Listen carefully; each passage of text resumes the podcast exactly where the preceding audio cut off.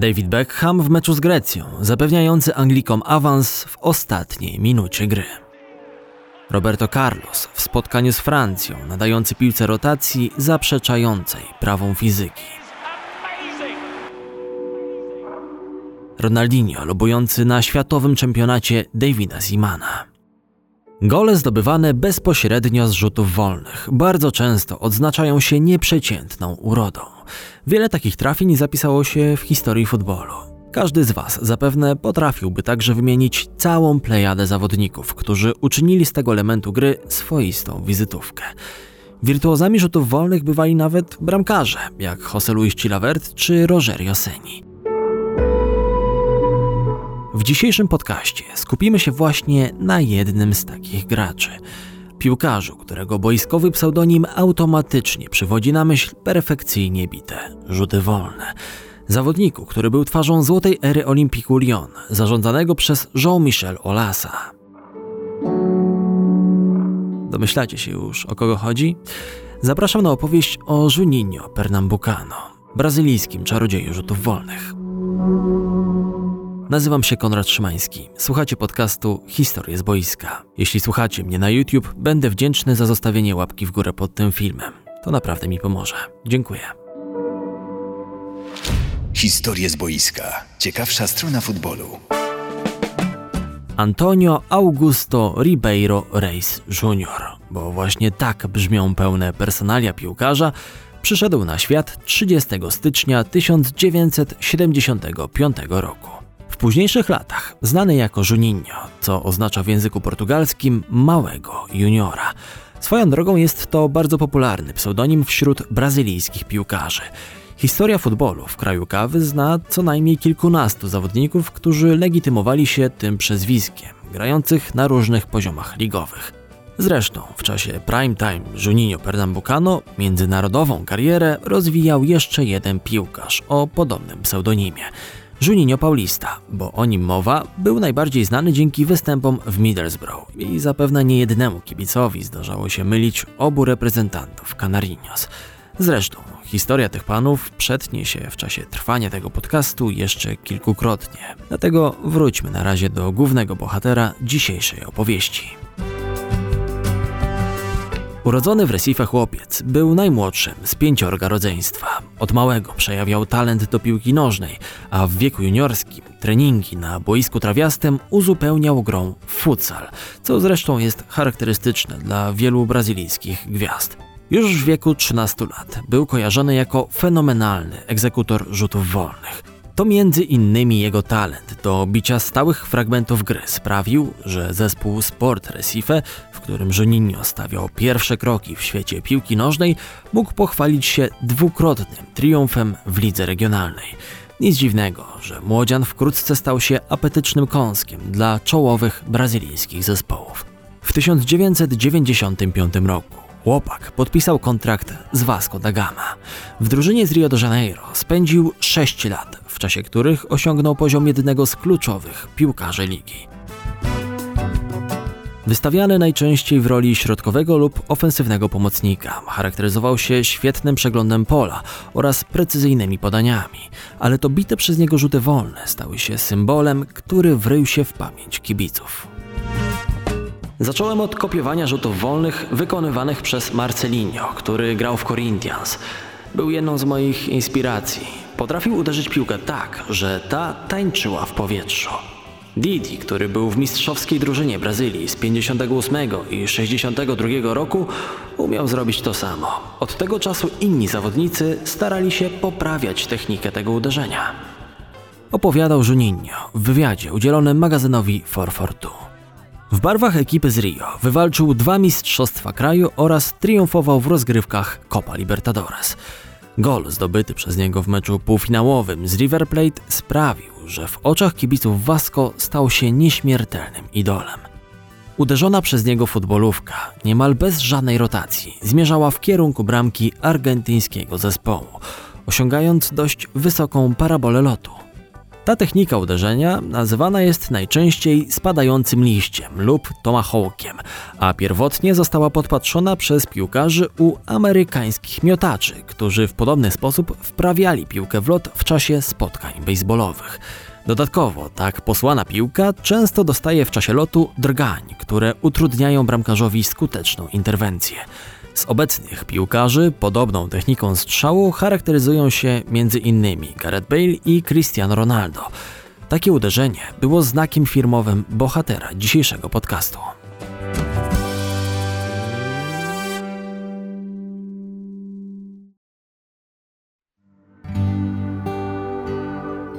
Koniec swojego pobytu w Vasco, Juninho był nazywany przez wielbiących go fanów z Rio małym królem São Januario, czyli stadionu należącego do ekipy z miasta Chrystusa. Stał się bożyszczem miejscowych kibiców, pomimo tego, że w podobnym czasie w drużynie Vasco występowały takie gwiazdy brazylijskiej piłki jak Romario czy Edmundo. W tym samym czasie po raz pierwszy skrzyżowały się drogi dwóch graczy o pseudonimie Juninho – do Vasco w ramach wypożyczenia z Atletico Madryt trafił Juninho Paulista.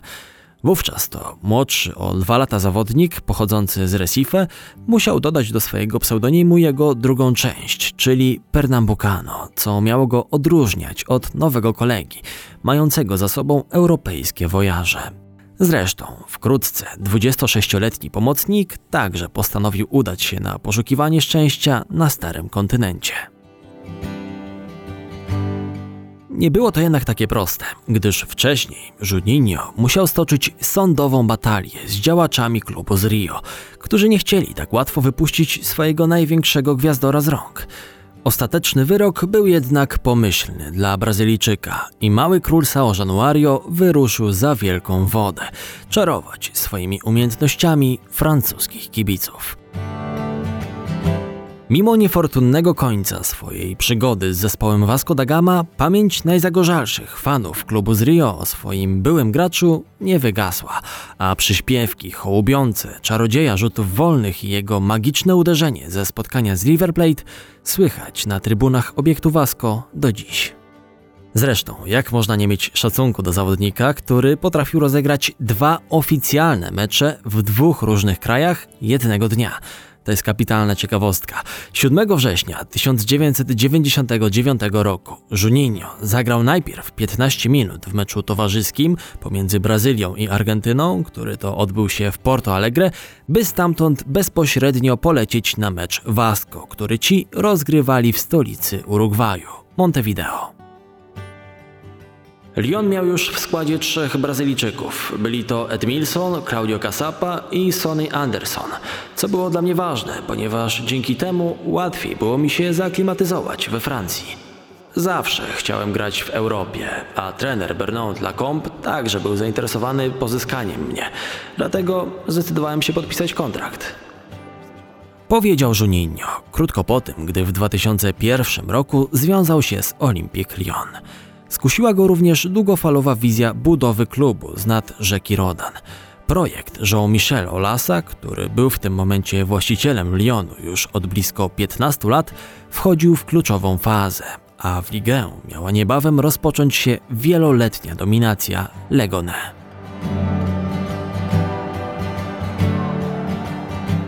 Dwudziestego października 2001 roku 83 minuta meczu pomiędzy Lyonem i Sochaux. Drużyna z Doliny Rodanu przegrywa 0 do 1 po bramce Mikaela Izabé. Rzut wolny dla gospodarzy. Do piłki podchodzi Juninho Pernambucano.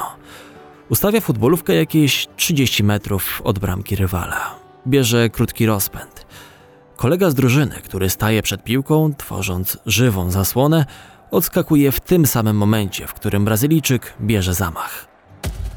Piłka szybuje nisko nad ziemią, wymijając mur stworzony przez graczy Sochaux. Zmierza w kierunku bramki strzeżonej przez Vincent Fernandeza. Kozłuje jeszcze przed interweniującym golkiperem i wpada w dalszy róg jego bramki. Stade Gerlon wiwatuje. Pernambucano zdobywa swojego premierowego gola w barwach nowej drużyny. Pierwszego z 44, które strzeli w barwach Lyonu po uderzeniach z rzutu wolnego. To blisko połowa całkowitego dorobku strzeleckiego Brazylijczyka w barwach francuskiego klubu. Ten wyniósł równe 100 goli. Barcelona, Real czy Bayern Monachium. O potędze uderzenia Małego Króla mogły się przekonać najbardziej utytułowane kluby Europy. Iker Casillas, Victor Valdes czy Oliver Kahn. Po strzałach Juninho kapitulowali najlepsi bramkarze na świecie. Ten ostatni tak zacięcie starał się interweniować po rzucie wolnym Brazylijczyka, że zatrzymał się głową na słupku własnej bramki.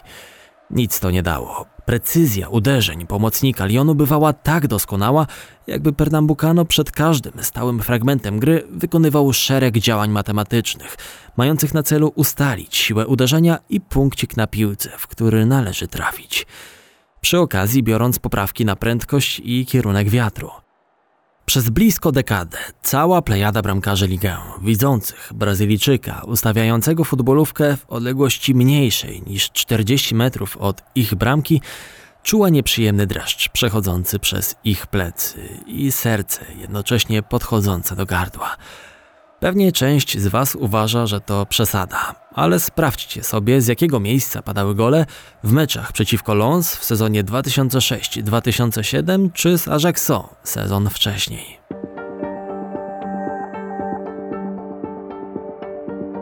Lubię podchodzić do piłki z prostym nabiegiem i uderzać ją wewnętrzną częścią stopy, tak jak przy podaniach, ale z większą siłą. Piłka trafiona w środek, w miejscu, gdzie styka się ze spodem, myli bramkarza, ponieważ opada w zdradliwy sposób. Opowiadał bohater dzisiejszego podcastu. Siedem kolejnych mistrzostw Francji zdobytych przez armię z Lyonu w latach 2002-2008 było przypieczętowanych strzałami Juninho, siejącymi popłoch niczym pociski z moździerza.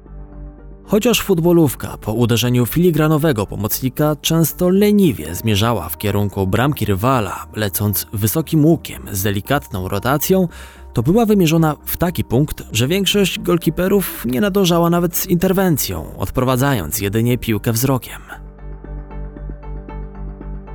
Tysiące razy mierzyłem się z jego strzałami. W czasie sesji treningowej robiliśmy po 30 lub 40 rzutów wolnych, a 90% z nich trafiało w bramkę. Kiedy już w nią trafiał, to zawsze oznaczało to gola. Gdy zdobywał bramki w meczach, to pierwszą osobą, w stronę której biegł, byłem ja.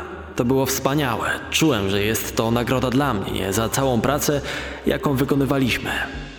Mówił w jednym z wywiadów Remi Vercoutr, ówczesny rezerwowy golkiper Olympic, z którym Juninho często zostawał po treningach, by doskonalić technikę swojego uderzenia. Reprezentant Brazylii do dziś jest jednym z największych symboli ówczesnej ekipy z Doliny Rodanu, która zdominowała rozgrywki Ligi Francuskiej w nie mniejszym stopniu niż obecnie czyni to PSG. Gorzej Legone wiodło się w europejskich pucharach. Ćwierćfinał Ligi Mistrzów to było maksimum ich możliwości w okresie, kiedy klub reprezentował Pernambucano. Jak na ironię, Lyon doszedł do półfinału Champions League sezon po tym, gdy Latynos opuścił jego szeregi. Juninho odszedł z zespołu po sezonie 2008-2009. Pierwszym od 8 lat, kiedy to Mistrzostwo Francji przypadło w udziale komuś innemu niż Lyon. Na pożegnalnej konferencji prasowej nie wypowiedział ani słowa. Był zbyt mocno wzruszony. Z kibicami w jego imieniu pożegnał się prezes Olas. Brazylijczyk odchodził jako siedmiokrotny triumfator ligę i zdobywca Pucharu Francji 2008. Do tego mógł poszczycić się sześcioma superpucharami oraz wyróżnieniami indywidualnymi. W 2006 roku wybrano go najlepszym graczem Ligi Francuskiej. Dodatkowo trzykrotnie trafiał do drużyny roku Ligę. Pomocnik zbliżał się już do 35 urodzin i postanowił zarobić jeszcze kilka pachnących ropą naftową dolarów na koniec kariery. Wybrał kierunek bliskowschodni i w 2009 roku podpisał kontrakt z katarskim Al Garafa, w którym spędził dwa lata. Zgarnął tam tytuł mistrzowski oraz statuetkę dla najlepszego piłkarza ligi i w 2011 roku podjął decyzję o powrocie na stare śmieci kiedy to po 10 latach przerwy ponownie przywdział trykot Vasco da Gama.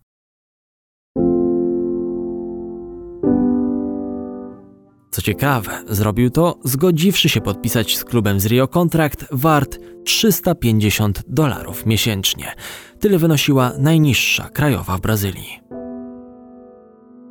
Kiedy klub zgłosił się do mnie z propozycją gry, działacze sądzili, że będą musieli zapłacić mi podobne pieniądze do tych, które zarabiam w Katarze. Nie chciałem tego. Mam teraz czyste sumienie i nie szkodzę interesom klubu. Nie szkodzę też fanom. Dostanę premię tylko, jeśli wygramy Copa Sudamericana lub zajmiemy miejsce w pierwszej czwórce w lidze. Przez dwa sezony gry w lidze katarskiej Juninho zarobił blisko 2,5 miliona dolarów. Nie interesowała go dalsza gra tylko dla wysokich sum wpływających mu na konto. Chciał na koniec kariery zrobić coś ekstra dla klubu, z którego wypłynął w wielki świat, chociaż żegnał się z nim w dość napiętej atmosferze. W Brazylii już w pierwszym występie przywitał się z publicznością golem strzelonym naturalnie z rzutu wolnego w meczu przeciwko Corinthians. Barwy ekipy z Rio reprezentował do 2013 roku. Łącznie licznik jego gier w barwach Vasco zatrzymał się na 370. Do tego dołożył 88 goli. Z miasta Boga znów wyjeżdżał, będąc w nie najlepszych stosunkach z miejscowymi działaczami, chociaż powrócił tam jeszcze na chwilę w 2013 roku. W międzyczasie zagrał w lidze MLS w barwach New York Red Bulls razem z Thierry Maurim i Timem Cahillem. Piłkarską karierę zakończył oficjalnie 2 lutego 2014 roku. Wcześniej zaliczył wspomniany przeze mnie trzeci epizod w barwach Vasco, podczas którego nie potrafił uratować swojej drużyny przed spadkiem z ligi. W kadrze narodowej wystąpił 40-krotnie. Zdołał też strzelić 6 goli dla zespołu Canarinos. W tej liczbie znajdują się efektowne trafienia z rzutów wolnych w meczach z Boliwią oraz Zjednoczonymi Emiratami Arabskimi.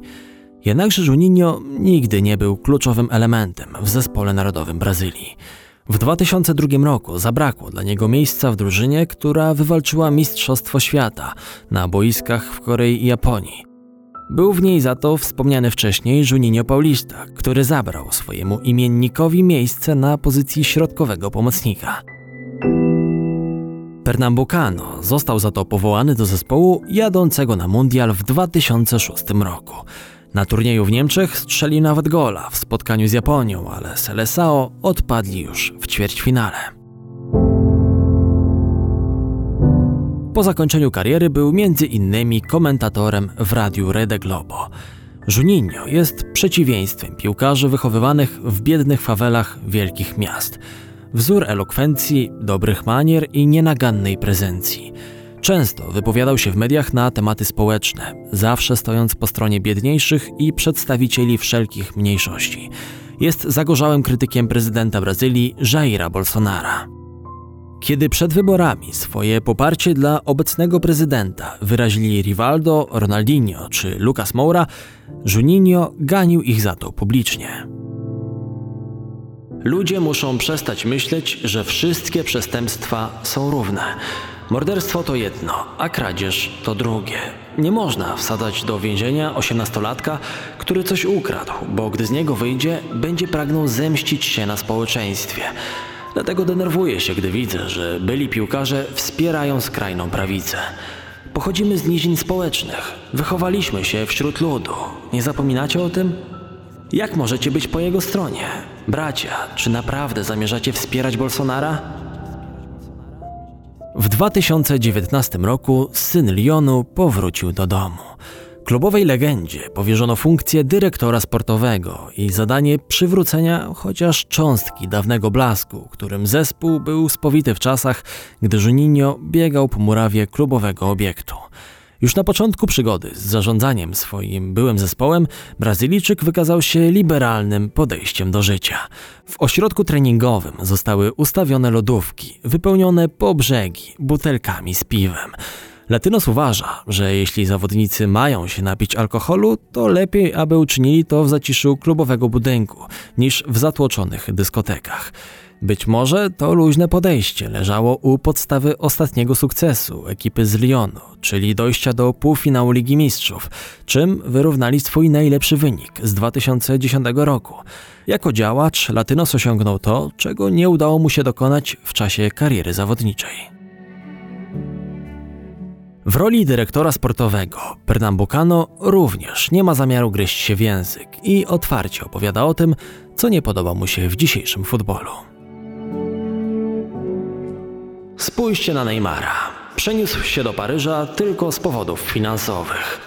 że dał mu wszystko, czego chciał, a później wolał uciekać przed końcem kontraktu. Nie zawsze okazywał należną wdzięczność i oddanie, ale to nie jest jego wina. Tak został wychowany. W Brazylii uczymy się tylko dbać o pieniądze. Mentalność w Europie jest inna. Nasze przedsiębiorstwa mają kulturę chciwości i zawsze chcą więcej środków. Tego nas uczono od małego. Zawsze idziesz tam, gdzie zapłacą ci więcej. Zawsze możesz prosić o więcej i zarobić więcej. To jest brazylijski sposób myślenia. Nadal nie ucieka również od tematów społecznych i problemów dotykających jego ojczyznę. Niedawno udzielił wywiadu Guardianowi, w którym mówił: Trzeba rozmawiać o ważniejszych sprawach niż piłka. Gdybym milczał, byłbym niewierny swoim zasadom. W Brazylii mamy bardzo kiepski system edukacji. O tym należy opowiadać, ale problemy sięgają spraw fundamentalnych. Musimy na przykład walczyć z głodem. Jeśli burczy ci w brzuchu, nie możesz funkcjonować.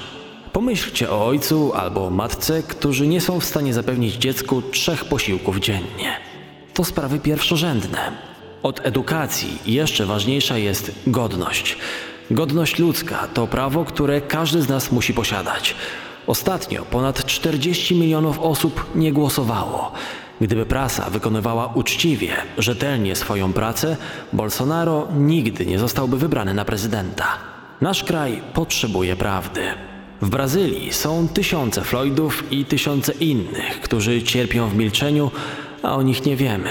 Strzelaniny są codziennie. Rasizm nas wybija. Osoby homoseksualne są prześladowane. I to powody, dla których najbardziej jestem zły na wspierających Bolsonaro. Jestem ojcem, dziadkiem i jedyne czego chcę, to lepszego świata. 77 goli zdobytych bezpośrednio z rzutów wolnych. W odmętach internetu znajdziemy wiele różnych zestawień klasyfikujących najlepszych wykonawców tego elementu gry. Mogą się one różnić pewnymi szczegółami, ale na pierwszej pozycji praktycznie zawsze znajdziemy jego Juninho Pernambucano. Zapewne gdyby nie to, że Brazylijczyk tak perfekcyjnie opanował stałe fragmenty gry, dziś większość kibiców by o nim po prostu nie pamiętała. Od solidny zawodnik, który grał przez lata w niewzbudzającej raczej wielkich emocji u przeciętnego kibica ligę Jednakże legenda, ciągnąca się za filigranowym pomocnikiem dzięki jego magicznym rzutom wolnym oraz fakt, że w czasie jego występów Olimpik świętował 7 tytułów mistrzowskich, swoją drogą jedynych w historii klubu, powoduje, że urodzony w Recife były piłkarz zdołał wywalczyć swoje miejsce w historii futbolu. Zresztą mówimy o gościu, na którego rzutach wolnych wzorował się sam Cristiano Ronaldo. Ten facet sprawiał, że piłka robiła niecodzienne rzeczy. Kładł ją na ziemi, wykręcał ciało w parę dziwnych kształtów, brał rozbieg i strzelał. Nigdy nie robił tego źle. Nigdy. Sprawdzałem jego statystyki i nie było w tym żadnego przypadku. Był jak dyrygent orkiestry, który batutę trzyma między stopami, a nie w dłoniach. Odkrycie jego sekretu stało się moją obsesją. Chodziło tak naprawdę o to, jak uderza piłkę, a nie w którym miejscu. Przyznajcie, że zawsze słysząc Juninho mieliście w głowie pierwszą myśl rzuty wolne. Jeżeli słuchacie mnie na YouTube, to proponuję, żebyście teraz zeszli nieco niżej do sekcji komentarzy i napisali tam, kogo jeszcze kojarzycie z tym elementem gry. Na pewno kogoś znajdziecie, chociażby z polskiego podwórka. Mi kojarzy się jeszcze taka postać jak Shunzuke Nakamura. Na pewno wielu z Was również było pod wrażeniem rzutów wolnych tego zawodnika, ale jestem też przekonany, że Wy wskażecie o wiele więcej postaci. To wszystko na dziś. Miło mi było Was gościć. Słuchaliście podcastu Historie z boiska. Konrad Szymański, kłaniam się nisko. Do usłyszenia.